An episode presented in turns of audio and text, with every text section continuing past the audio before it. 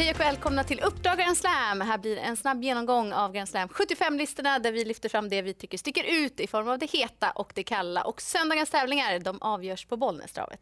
Ja, de har ett upplopp på 207 meter och förutsättningarna ser ut att bli goda den här söndagen.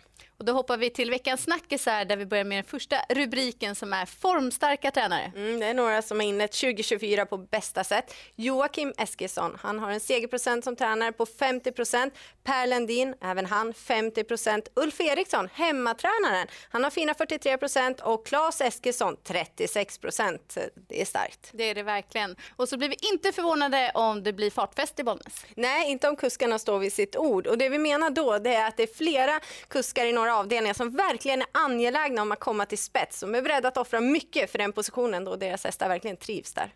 Och så kanske rådet är snåla inte med strecken i kallblodsloppen. Vi har två sådana och det är roligt att de är fulla också. Och som du säger, de är kanske inte helt pålitliga våra fina kallblodsvänner även om de är kapabla. Så det blir väl ändå gardering. Och nu har ni koll på förutsättningarna så vi går vidare till veckans heta. Tio ston som gör upp om segern i den första avdelningen och eh, lyssnar man till förhandsnacket så är flera av tränarna och kuskarna inne på att det ska gasas från start för att skaffa sig position. Det tror jag gynnar nummer nio Paying My Way som visade senast att hon tål en rejäl repa i tredje spår. Hon trivdes då ypperligt i den amerikanska vagnen och hon kommer med fin form och jag litar på att Magnus Djuse, han löser taktiken från bakspåret. Och I den femte avdelningen där hittar vi en häst som jag har följt och det handlar om 10 Exactement.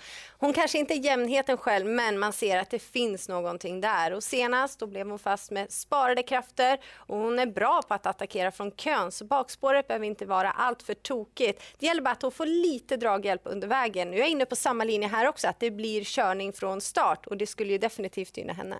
Och går vi till den sjätte avdelningen så har nummer sju, Kattens Aladdin, kommit tillbaka efter uppehåll med två starter. I den första starten så gick han i mål med krafter kvar. Senast så fick han en fin resa i tredje par ut, men första varvet var långsamt så att när han vred på 500 meter från mål i tredje spår, då blev det en rejäl avslutning. Jag gillade verkligen intrycket här över mål när han avgjorde. Formen borde vara nära topp med två lopp i kroppen. Såklart gynnsamt om Thomas Rosén träffar springspåret skulle nå ledningen, men jag tycker att han räknas oavsett. Och I avslutningen så kommer ju nummer två Klackvidar från en enkel seger från ledningen och han hade ju visat innan dess också att formen är verkligen bra. Nu har han perfekt läge, han är startsnabb men han är ju inte beroende av någon ledning för att ta hem segern. Men jag tycker verkligen att förutsättningarna ser väldigt bra ut. Och den sista heta hittar vi hos veckans profil. Nu ska ni få lyssna till Daniel Wäjersten.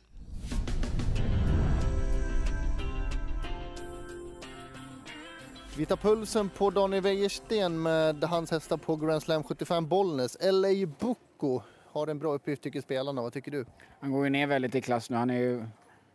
Jag kommer inte ihåg när han inte startade på V75 sist nästan. Så att uh, han... han uh, ja, han går ner i klass och, och, har väl inte samma form som han hade i somras men uh, borde ju sträckas tidigt. Var du nöjd med honom bakom hästar i, i Bollnäs ju senast? Jag tyckte han var positiv då. Han var lite sämre på valla där när han felade men han var lite bättre spänst i han. Så att han är lite beroende på banan sådär också. Men det brukar ju vara bästa förutsättningarna i Bollnäs. Epsom Kronos loppet efter, nummer nio. Det här har du pratat om som en liten talang och det har inte riktigt lossnat än helt va? Nej, han springer lite på sparlåga fortfarande men uh, ja, jag hoppas han ska visa, visa hur bra han är och dyka upp på Rikstoton här i sommar men uh, Uh, ja, han, han, är lite opolerad och sist var det var en litet, litet störningsmoment som körde ihop vagnarna, kuskarna där så hoppade han. Så att han, han är lite, lite speciell men jag tror det blir bra när vi summerar. Du håller honom högt? Ja, jag tycker det är en häst som har bra hjärta och lungor och bra kapacitet så att uh, då hoppas man att det ska bli bra utdelning också så småningom. Ni har mixtrat lite med hans huvudlag, hur blir det nu? Får se efter värvningen. Det blir väl Kenzie Beck eller helstängt förmodligen Kenzie Beck som när han vann här. Näst senast? Ja, det loppet han har vunnit tror jag. Sen har vi Blues Brother i lopp 9. Vad säger vi där? Han startar på nu. Han, han, är ju lite osnabb sådär så att man hade en bra uppgift igen och fick ett bra startspår sådär så att han, han tävlar på och hoppas han kan få, han fick gå först utan rygg sist, det blir lite väl jobbigt men eh, hoppas han eh, får ett bättre lopp och så kan avsluta lite får vi se. Det är alltid, alltid tufft att stå 20 men han borde väl kunna vara bland de 3-4 med klaff. Men några dagar till loppen. Hetast är? Ja, vi får säga LA då. LA Boko. Ja, LA Boko. Härligt. Tack. Tack.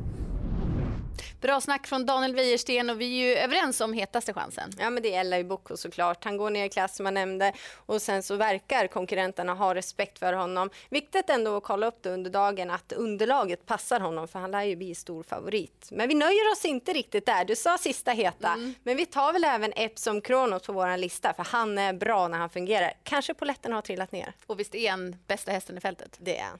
Då går vi vidare i programmet. Här kommer veckans Kalla.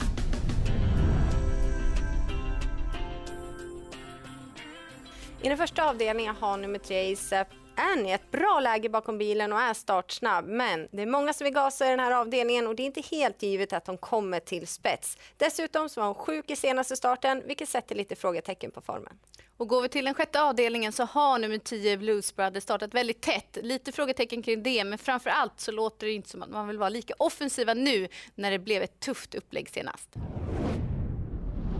Dags att sammanfatta det viktigaste och vilken häst lyfter du fram lite extra? 10 Exactman i den femte avdelningen tränas ju av hemmatränaren Thomas Pettersson som har fina 17 i segerprocent i år som tränare men som kusk är han faktiskt segerlös fortfarande. Men jag tror inte han är det efter söndag. Och jag tror på andra raka segern för kattens Aladdin i den sjätte avdelningen. Sen blev ju Daniel Wäjersten både het och kall men vi blir inte förvånade om han tar en dubbel. Så är det. Och stort lycka till om ni tar chansen på Grand Slam 75.